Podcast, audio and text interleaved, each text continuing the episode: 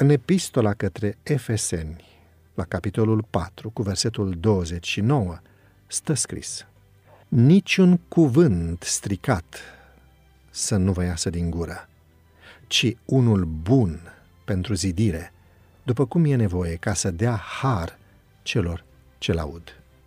Ca dascăl, trec prin fața ta atâtea suflete, cu atâtea gânduri și aspirații, mai mult sau mai puțin realizabile. Fiecare copil visează, iar tu poți face parte din visul lui. Unii copii renunță la visuri sau pur și simplu acestea le sunt furate de diferite situații din viață. Îmi place foarte mult povestea unui prieten de familie. Își aducea aminte de anii de gimnaziu, când, din cauza unui scris indescifrabil, era des apostrofat de către profesori, dar mai ales de către profesorul de istorie.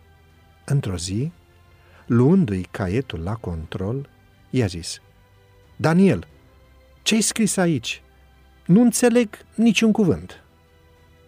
Daniel ia caietul și citește ce scrisese cu mâna lui.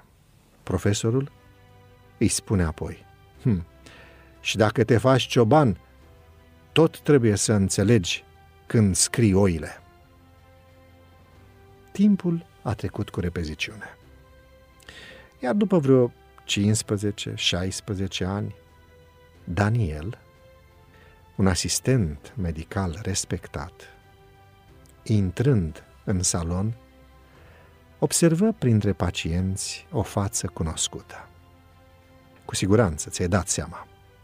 Era chiar profesorul de istorie care, cu lacrimi în ochi, i-a zis Daniel, iartă-mă. Poate că nu am crezut în tine atunci. Poate că nu te-am încurajat cât de mult aș fi putut să o fac ca dascăl. Iar astăzi, tu ai grijă de mine.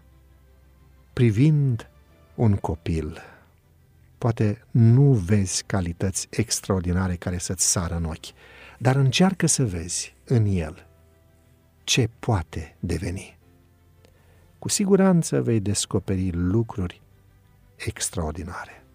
Așa că fii parte din visul unui copil.